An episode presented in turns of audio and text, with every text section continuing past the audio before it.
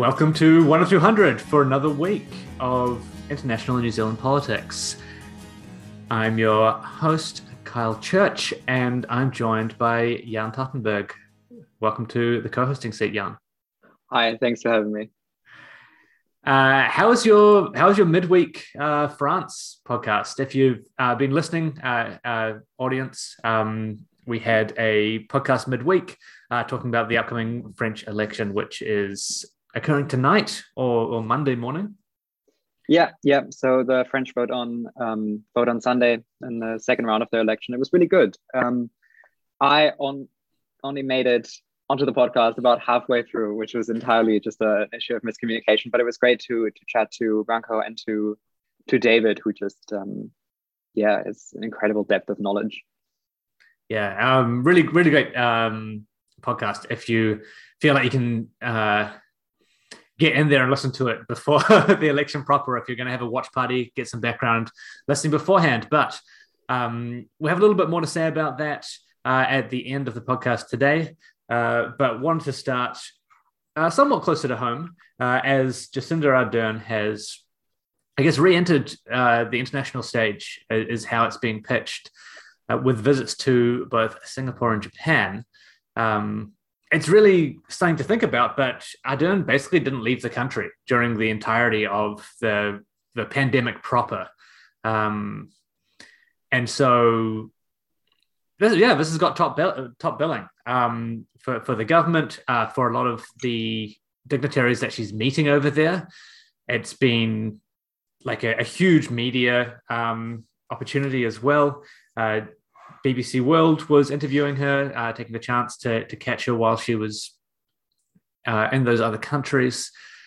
And yeah, it's been interesting to see the way that the New Zealand media has handled it because it's been a bit up and down.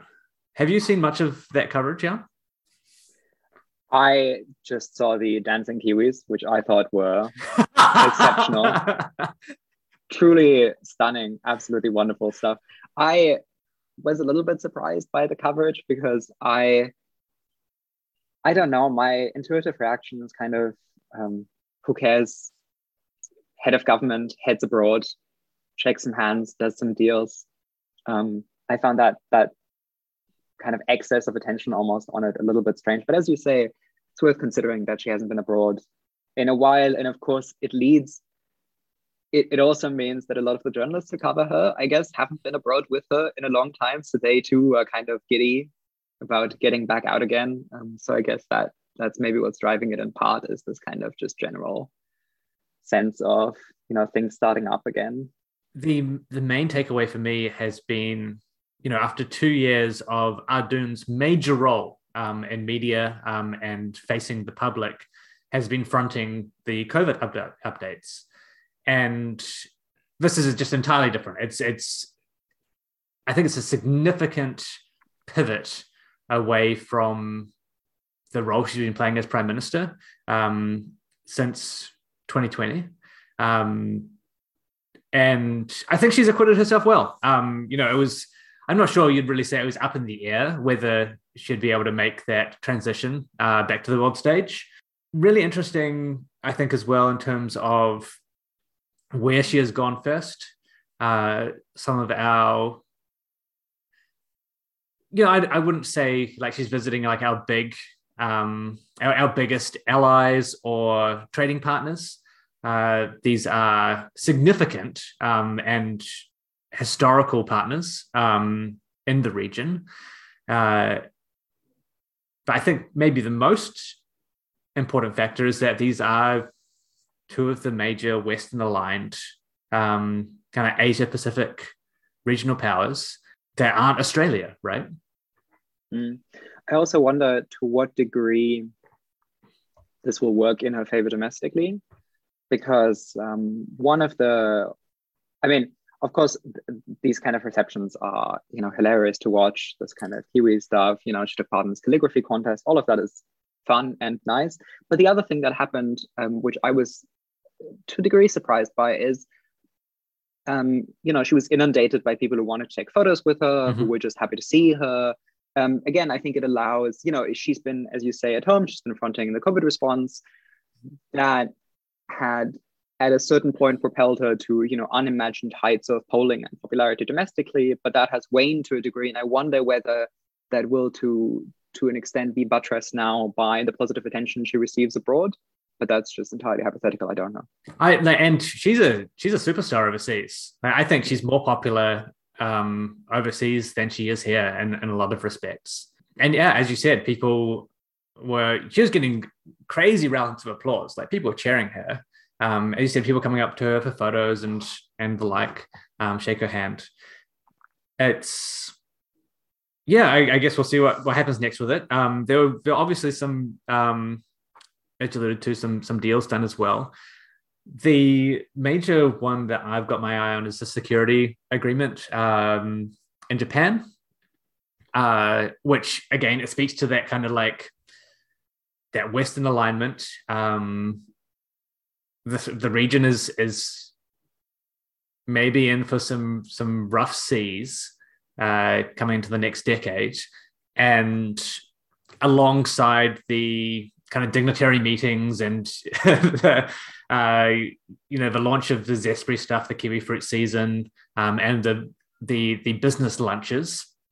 Was this agreement uh, with the Japanese government, uh, with the Prime Minister Fumio Kishida, to share intelligence, to share classified intelligence, um, right up to you know the top secret level, which is an incredibly important, notable um, agreement to be making uh, between New Zealand and Japan. I think. I think it probably signifies, you know, a, a further a consolidation of or a, a, further hardening of the stance towards China. Um, and yeah, I guess what what we're expecting in um, in the Asia Pacific region over the next next few years. The question of China's foreign policy going forward, I think, is an interesting one, and I I do think not to drag everything back to that, but I do think we will have to see how the war in Ukraine develops too, because there was a fear initially after the Russian invasion that Taiwan would be next. You know, that was kind of well, this is what was being put out, right, by mm. by the US. Yeah. You know, that's the line they're running yeah and of course and of course you can understand the intuitive fear i think the reality you know of the of the war in ukraine suggests that that was perhaps always unlikely or if it wasn't always unlikely then it certainly is now. Yeah. Um, and what that means further for yeah as you say for international relations in the region we'll we'll have to see. But it is interesting that um, that in spite of that kind of possibility you know of a i mean chinese invasion of taiwan waning um, there is that consolidation of of a kind of block against China in the region. I think that kind of brings us to our next um, topic that we wanted to, to touch on, which is the security agreement between China and the Solomon Islands. Um, so this was beginning um, to, to show its head a couple of weeks ago. The leadership of the Solomon Islands uh, was talking with, with China about having some kind of security arrangement. And you know, people just lost their shit. Media and politicians in Australia, particularly, um, were talking about invasion. Um, if they if they chose to to do this, I mean, that's definitely not happening currently. Now, kind of post this uh, agreement and and some of those things moving forward, uh, it's expedited a whole bunch of US action uh, in the Solomon Islands. So there have been visits there already by uh, diplomats. Um, they're talking about re-establishing the embassy that they closed, I think, uh, around 30 years ago. And it's looking like a pretty good diplomatic move by the Solomon Islands to to draw a bit more attention back to back to those relationships and maybe get China and US vying for you know who who can do the most uh, for for the people of the country because it's been yeah it's just been, it's been it's been left to I, don't know if rot is the right word, but certainly struggle since World War II in a lot of in a lot of uh, ways. So I like for for those who who don't know the history, the Solomon Islands was the site of one of I think maybe the biggest kind of battle between Japanese and, and US forces um, in the Pacific, uh, and at the time, I think even like if it's speaking historically, um, the US still talks about you know the forces in the Solomon Islands being absolutely like incredibly important to uh, victory through through that region, and the kind of legacy of that is even to this day there is there's ordnance all over the island um, that's been unexploded. They're still like having to go out. I think I saw even even yesterday that they are planning a major ordnance removal over the next couple of weeks. You know, and in in the intermediary time, they've gone through an independence. They've gone through some. It's called the tensions, uh, which it was a a period of inter island ethnic tensions uh, that uh, led to violence. Uh, that was that needed the um, kind of intervention of Australia uh, and New Zealand um, and Pacific security forces. And it's just kind of sat there since. And, you know, they're relatively stable, but not, yeah, a- able to move forward in a lot of ways. And, mm. you know, the disestablishment of the US Embassy, the lack of aid from Australia and New Zealand, the US, has essentially driven them to look for their aid elsewhere. They're but... also one of those. They're also, I mean, they're also one of the Pacific states, right, which is acutely threatened by climate change in a way in which I think is very difficult to comprehend for people um, in North America or in Europe. Yeah, and even like New Zealand str- struggles mm. with Pacific Islands in particular mm. coming to us uh, with that worry. Mm but yeah, it's happened. Um, I, I think it's it's worrying the some of the rhetoric that the US has run out here. Um, that like so Solomon has said we're not going to allow China to establish a military base here, and and rather than uh, allow that to to stand um, or to accept that, uh, the US has said, well, if you did, would respond accordingly. And you know that that sounds like a that's not even a veiled threat. Um, you know, and this is from a top diplomat for the region. It's um, and, you know, alongside that, they've reestablished connection, like diplomatic ties with the Solomon Islands. They're talking about reopening the embassy. Um, they're talking about aid and help with uh, ordnance removal. It, I mean, looking like a win for Solomon Islands more than anything else. Um, I'm just flabbergasted that Australia, New Zealand, and the US have opened with such a, a hawkish salvo. Yeah, it is. It is interesting to see the. I mean, I to be honest, I, I will openly admit I don't know the contents of the of the deal that's been struck, but I have noticed the the rhetoric as well and was surprised by the intensity as you were.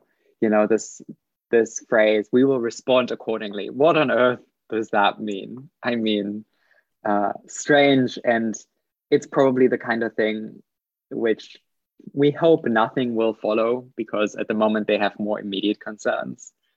Um, but it is interesting to see, you know, this kind of knee-jerk imperialism come out again. Yeah. Um, small state stri- strikes deal with our geopolitical foe, and we will respond accordingly. I mean, it's a weird kind of script, but it's it's a familiar one, unfortunately. Yeah, and I think it, it speaks to that, you know, the, the drawing of lines um, through the region as as we're looking potentially at some kind of. I, I don't even know if you'd say it's a, a polar realignment at this point. Um, you know, where the West is, uh, you know, particularly the United States, is seems very keen at the moment to try and stamp its authority back on the world in many ways, and and perhaps this language is part of that. Uh, and this is just what we're going to see going forward from from US diplomacy, um, because if they, if they are making those claims um, or those kinds of illusions uh, in in this in this case, which is pretty minor, I am concerned about what we might see uh, in other situations which are maybe more of a security threat um, or, you know, in that uh, area. Yeah, I understand that. I mean, I think you know the the question always is to what degree is some of this for domestic consumption?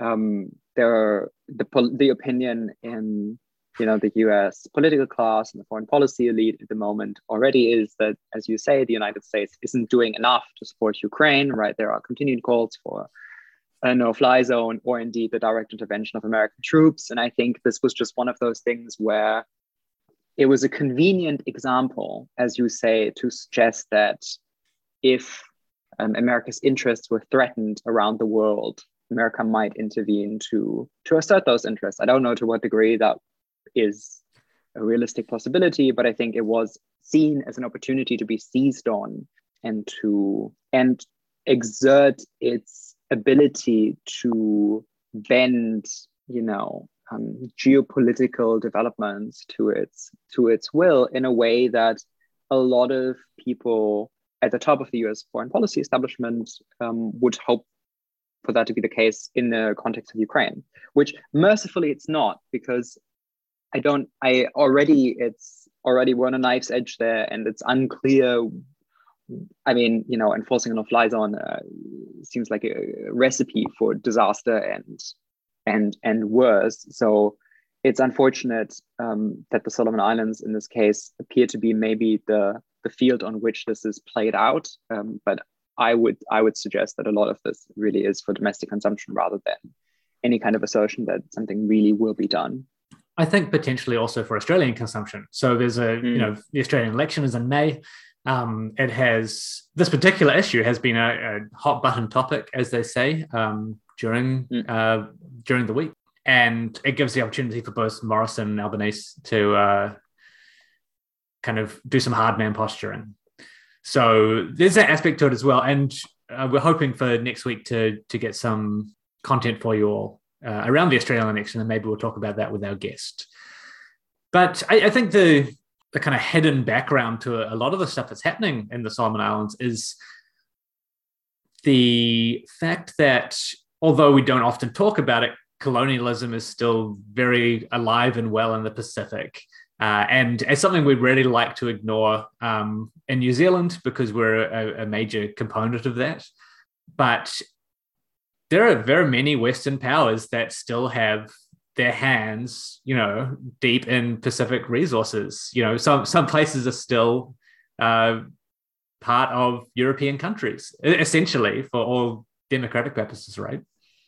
That is a very nice transition to our little blog about the French election, because of course France is still a, you know, they're no longer called, um, they're no longer called colonies. They're called uh, collectivités or départements d'outre-mer. Um, they are to a to a significant extent in the Pacific, of course, French Polynesia, uh, just northwest or northeast, I think, of um, of New Zealand um, they voted in the election, right? So um, people who live there are French citizens. They vote in the French election. The um, these overseas territories of France voted overwhelmingly uh, for Mélenchon in the first round of the election. So Jean-Luc Mélenchon, the candidate of the far left. And yeah, on Sunday French time, um, the second round is due to begin, and it looks as though, I mean, polling now. We talked about this on Wednesday um, polling now suggests that Macron will win um, with a smaller margin than in 2017. So in 2017, it was about um, 65 to 35%, something around that. Um, for Macron versus Le Pen in the second round, it looks like polling currently is around 55 to 45, um, which is close, um, but is is a is an advantage that she's unlikely to to be able to overcome. Um, so knock on wood somewhere, but it looks like um, the center will hold.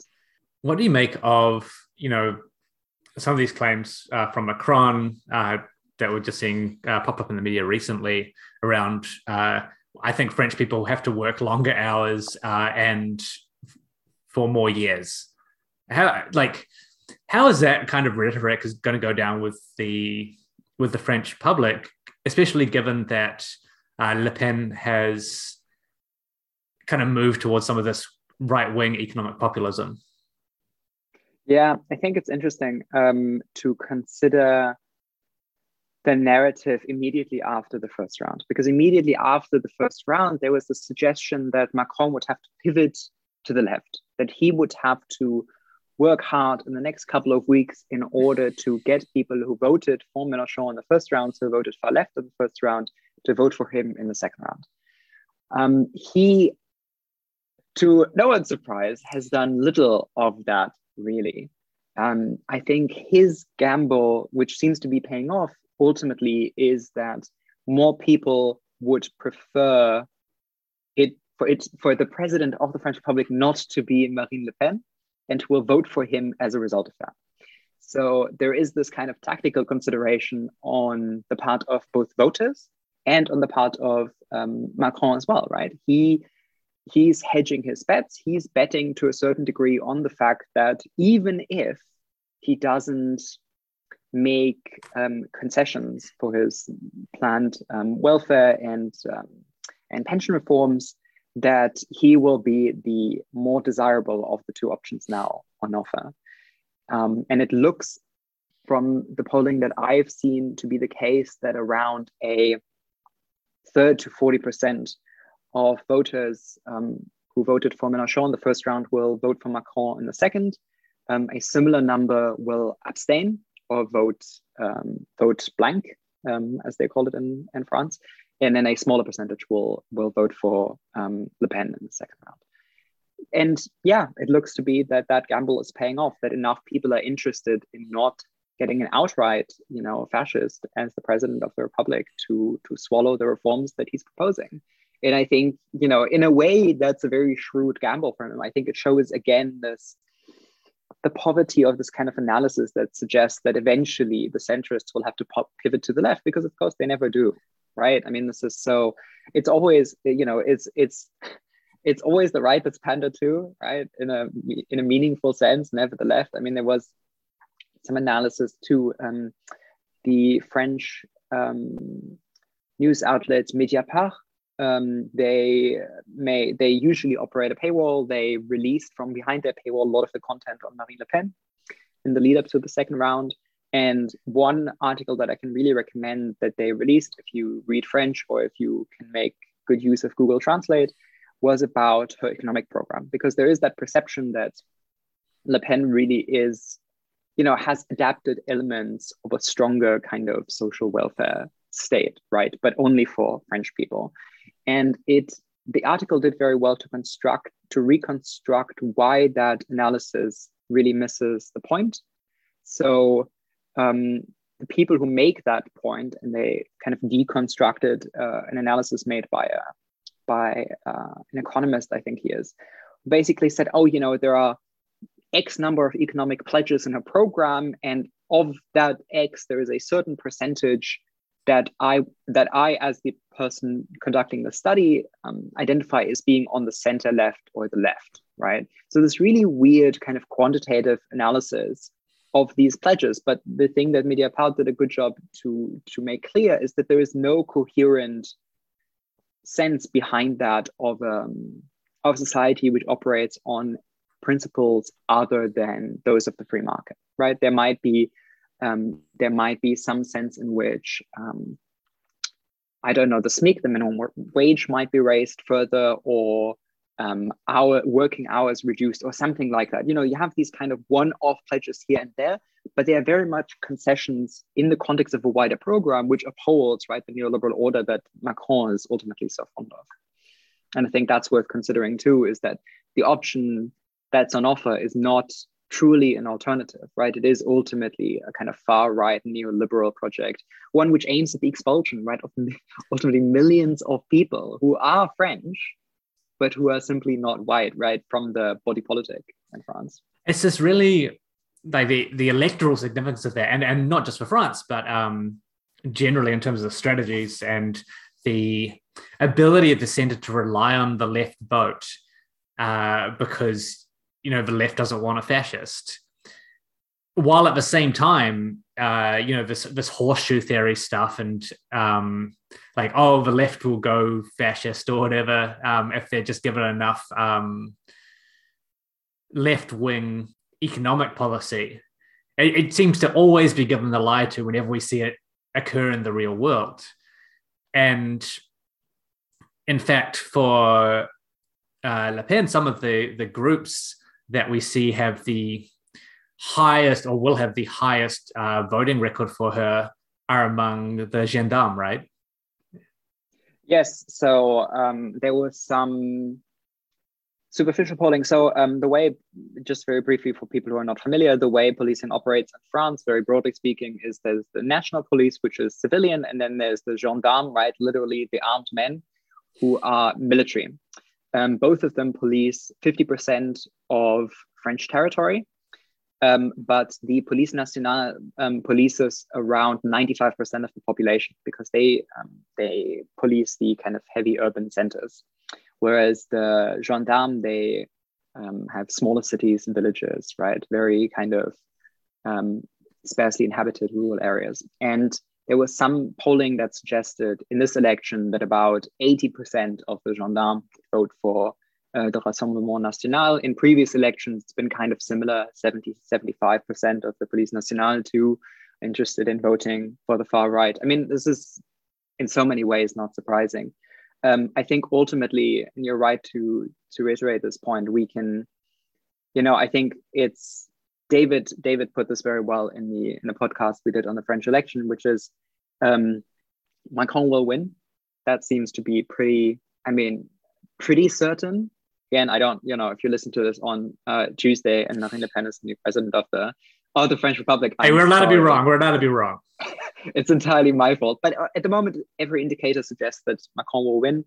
Um, and I think you know it it will be interpreted ultimately as a victory for his politics rather than a kind of narrow avoidance of defeat, which may require moderation and compromise, right? And that suggests that what he will be able to do is implement his program, right? I think there's no there's no question in my mind. I mean, I, I, again, I, on this point, I'm very happy to be proven wrong, but there's no question in my mind that he will see this as a mandate to continue, you know, the kind even of, if he doesn't um, see it as liberal reforms.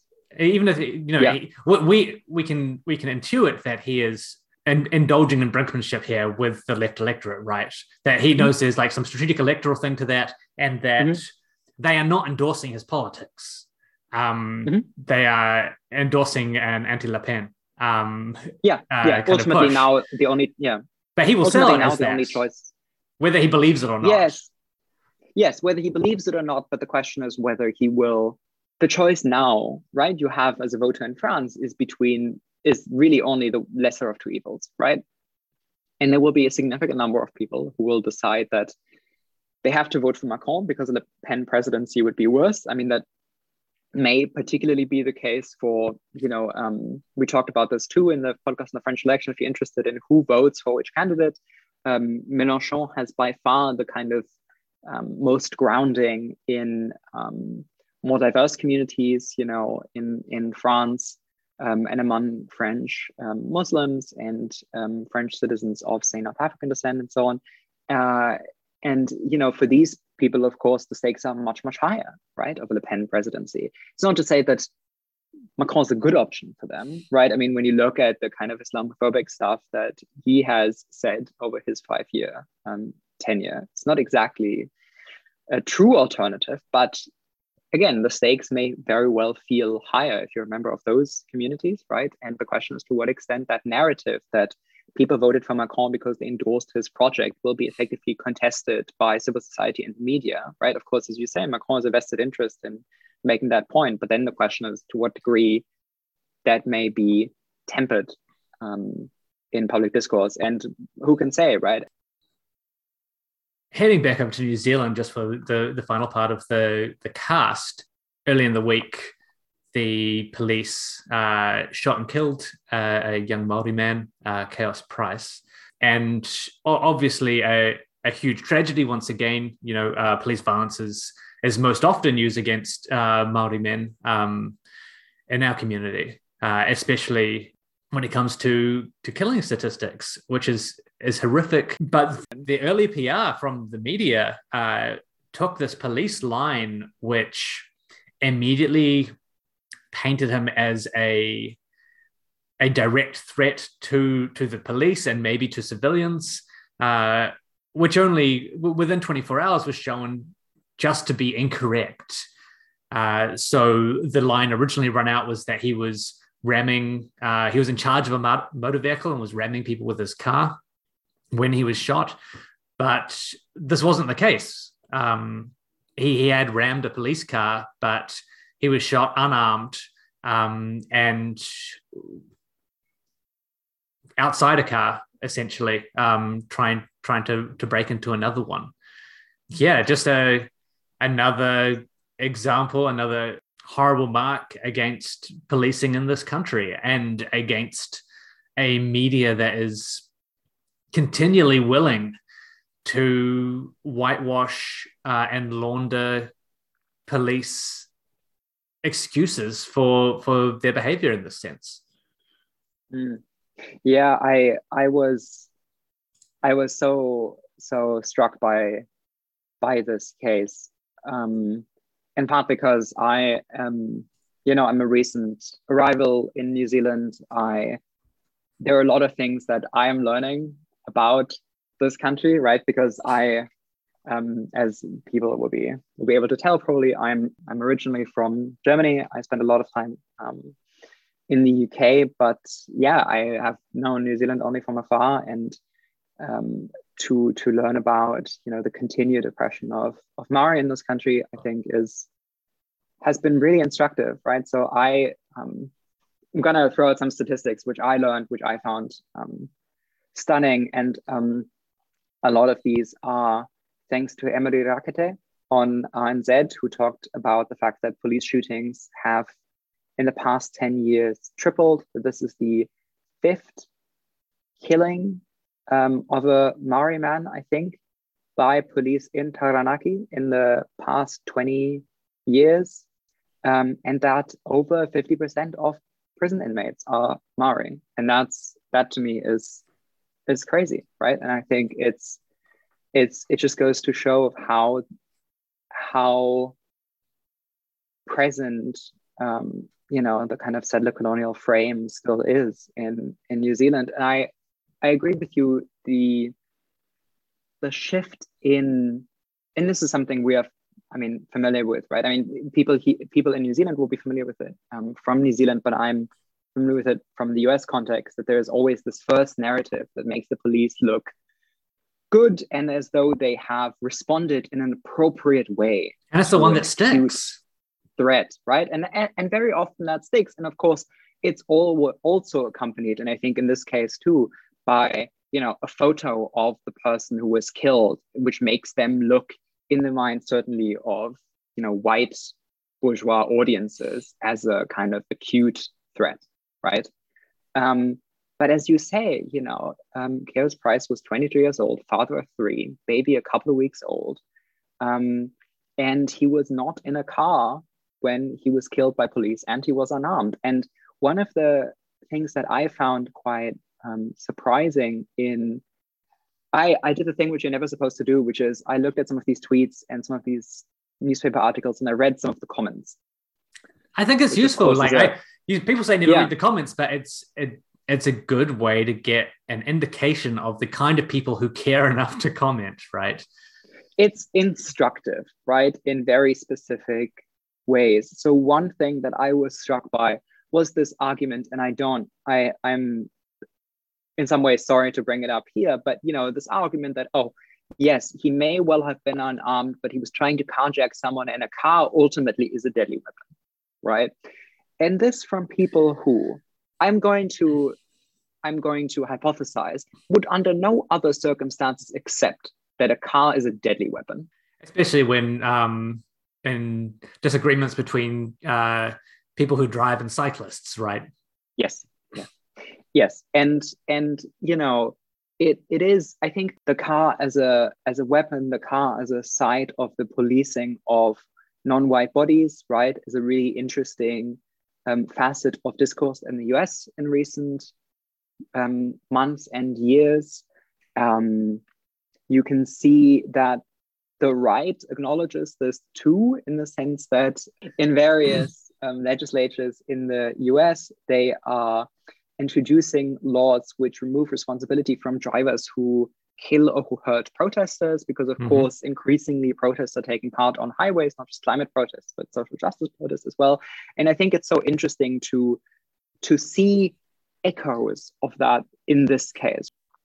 Yeah, you mentioned those, those statistics from uh, Emily, um, who's been on the cast, uh, and of course, as always, um, Papa or People Against uh, Prisons Aotearoa are, are doing the work eh, on this issue and have, have been pretty forthright about, you know, what what the problems are with this because it, it just keeps on happening.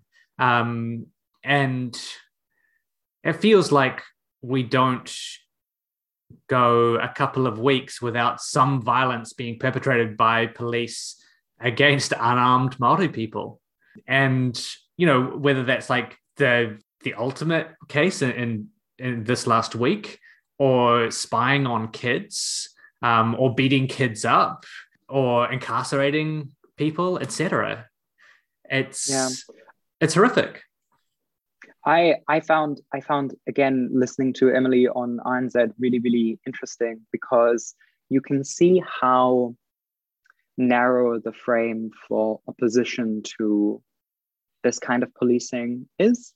So she made the point that um, that it would be worthwhile to consider even you know I mean of course um, her politics go further than that I'm going to say but you know the the suggestion she made um, there was to disarm police. And the the the interviewer, I think, um, was sympathetic to that, but then played devil's advocate and said, well, but what about if there is someone who is violent or has a gun or whatever? And in doing so, reduces the scope for meaningful discussion on this issue. Because by the time that somebody has acquired a weapon and is threatening to seriously harm or kill other people, I mean, entirely aside the fact that that was not what was happening in this case. Kaos Price was unarmed, out of a car, and police, for whatever reason, right, and we can imagine any number of reasons, decided that he was such a threat that they had to deploy deadly force. So, of course, that's not at all what happened here. Police had been unarmed in this instance, he may very well still be alive, right? But then they immediately raised this question of um, oh, what if ultimately, what if there's a terror attack? And how are police ever going to really respond to that? And the reality is, police don't. I mean, in in a in a in a in a sense that um, you know the, the kind of police officers who go on the beat every day, they they don't respond to these kind of. No, we have a different scenarios. set of police force yes. for that. Yes, and of course, also the reality is that if you have arrived at that moment, there's there have been serious failures in the lead up to that. And to start the discussion in that moment is to ignore the fact that having arrived at that moment is the result of multiple failures on, on the part of very many authorities, right? Um, so, for instance, the sense that, yes, of course, if you have someone who is radicalized into a violent ideology and who has already acquired weapons and is already out on a killing spree, yes, the, the only way to stop that person is to harm them in some way. That that that is, but but to start the discussion in that space is to erase the failures that have gone before. Well, this is basically let authorities off the hook, who because they have a they have a responsibility, right? I don't know if it's the same here. In Germany, police have two primary responsibilities, right? One is the um, pursuit of people who have committed crimes, and the other one is the prevention of crime right? And the prevention of crime, of course, in a very technical sense, means I don't know, stopping someone from breaking into a house. Of course, that police don't do that, right? The the prevention of crime ultimately has very many social factors, for instance, right? And when we when we focus very narrowly on the stopping crime in progress, what we're erasing is the failure of the other responsibility, which is the prevention of crime, which very often has multiple right origins that then become very quickly political right the reason we start in the moment where the crime is being committed or where the atrocity is being committed is because it erases the political discussion about how, how do we make sure that for instance if somebody is at risk of being radicalized they have the kind of support that they need right in their community or from social workers or from you know all this kind of apparatus that allows for people to be supported rather than um, then end up in a situation where the only thing we can talk about is where the police are justified in killing them right it's just really that, that Emily, yeah. it's this really nasty narrative trick which has you know yeah. as long as policing has existed um, you know as a as an arm of state force uh, has been utilized like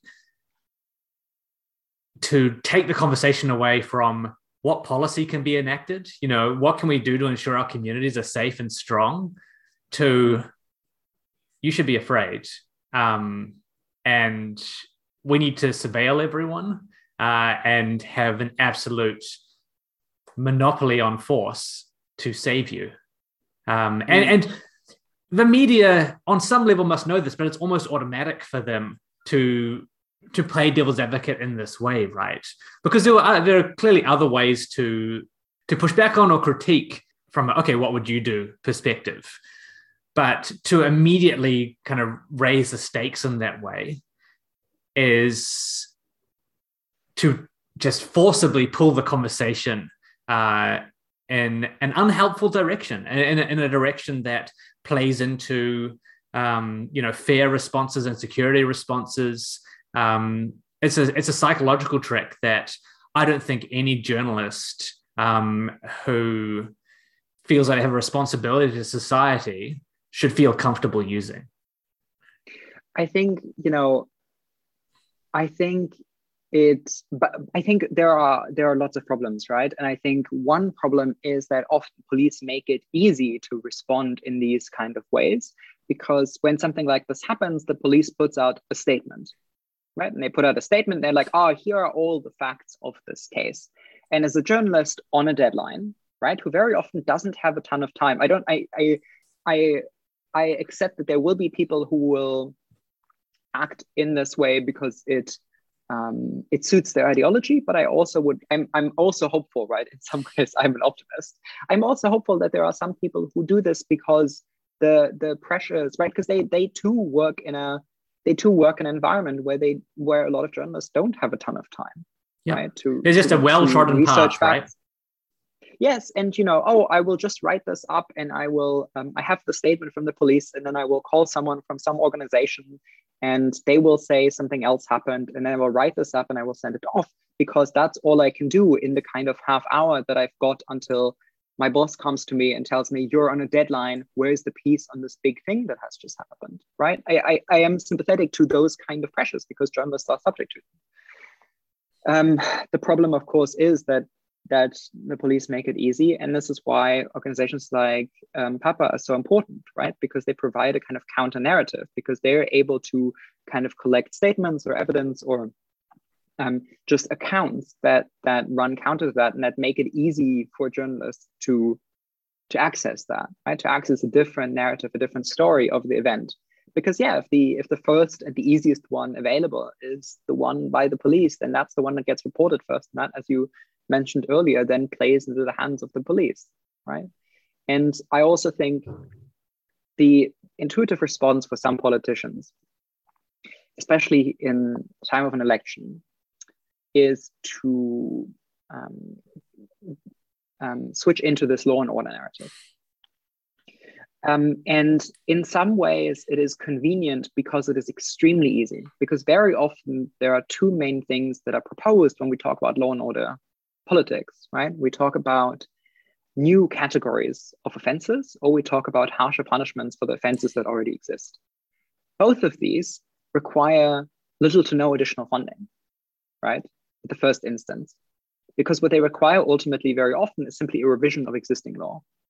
They don't require this kind of coalition building that may be needed if you were going to increase even the budget of the police, right? Yeah. So even even if you were going to implement law and order politics, one way of doing that would be to give the police more manpower, right? To to to police the crimes which already exist. But very often that's not even they don't even go that far right? Because that again, that requires that requires you to spend political capital because you have to increase the budget of the police. You may make yourself unpopular by having to decrease the budget for something else, and so on. Right? Of course, increasing the budget of the police is often one of the easiest things you can do, but it's it's even harder, even if only marginally, than expanding the categories of offenses or expanding the um, penalties for offenses that already exist. And I think that is really, really, it's really, really important to say two things. One is that um, harsher penalties are not deterrents, right? They don't function in that way at all. We have ample evidence to to prove that point, right? And ultimately, even on its face, right? If you say you want to be supportive of law enforcement and give them all the power and resources they need, um, creating new categories of crime doesn't actually even do that. It just means that police have to do more work with the same resources. So even on its face, it fails, right? And I think all of that is important to keep in mind um, when we're falling into discussions about some of these issues, because it is very, very easy to to um, to cloak um, these kind of policies in what is really just a desire to be seen to be doing something. And there too, sometimes um, journalists fall into the trap of reporting on the change that is proposed, but not on the effect of that change, right? And that that too is that too is again the kind of driver of this, you know, um, this news cycle, which moves very quickly. But it is also the fact that a lot of people don't, you know, a lot of people don't want to they don't want to know that they don't want to know that the burden of the kind of because you know people don't want to think of themselves as bad people right or as people who have who are prejudiced or who are racist and they don't necessarily want to know that the policy which seemed to them to be good ended up with an effect that overwhelmingly right punished people of color they don't really want to know that and it is imp- and so the interest right? The interest from both sides, from the, the, the producers, if you will, the journalists, the media outlets, and from the side of the consumers, is to move on, to move on to something else.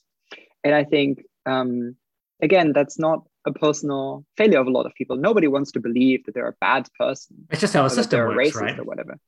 Yeah, but also, yeah, you know, you don't, want to, you don't you don't want to believe that you're prejudiced, right? you want to believe that you are a good person. I think everybody wants to believe that of themselves, yeah. right? And that's and I think understandable. That's part of why it's so important to organize and build narratives and and do the yeah. work that Papa is doing. Um, and I'll say to yeah. everyone um, and, yeah. who's listening, uh, head over to papa, papa.org.nz. Um, if this is something, an area that interests you, get involved, organize with them, um, maybe donate to them.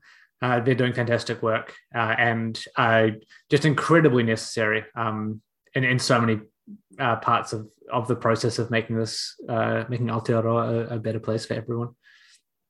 Hey, we're, we're just a, um, we've actually gone far over what we'd intended to do, which is fine, which is good. Um, there was a lot to talk about, but yeah, thank, thanks so much uh, for joining me this morning, Jan. Thank you for having me. I'm sorry I rambled on a little bit there. No, no, no, we both did. Um, and you know, sometimes that's what that's what the audience gets. They get more content. Thanks so much for listening, everyone. Uh, if you want to check out some of our other work, um, head over to one of 200 uh, .nz.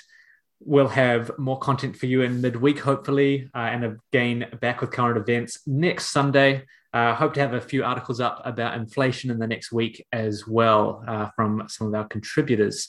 This has been uh, the latest episode of One of 200. Share, like, subscribe, etc. We'll catch you next time.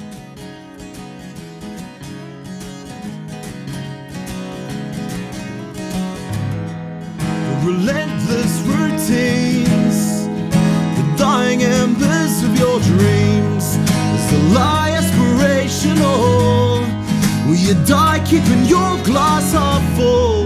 The relentless routines, the dying embers of your dreams, is the lie aspirational? Will you die keeping your glass half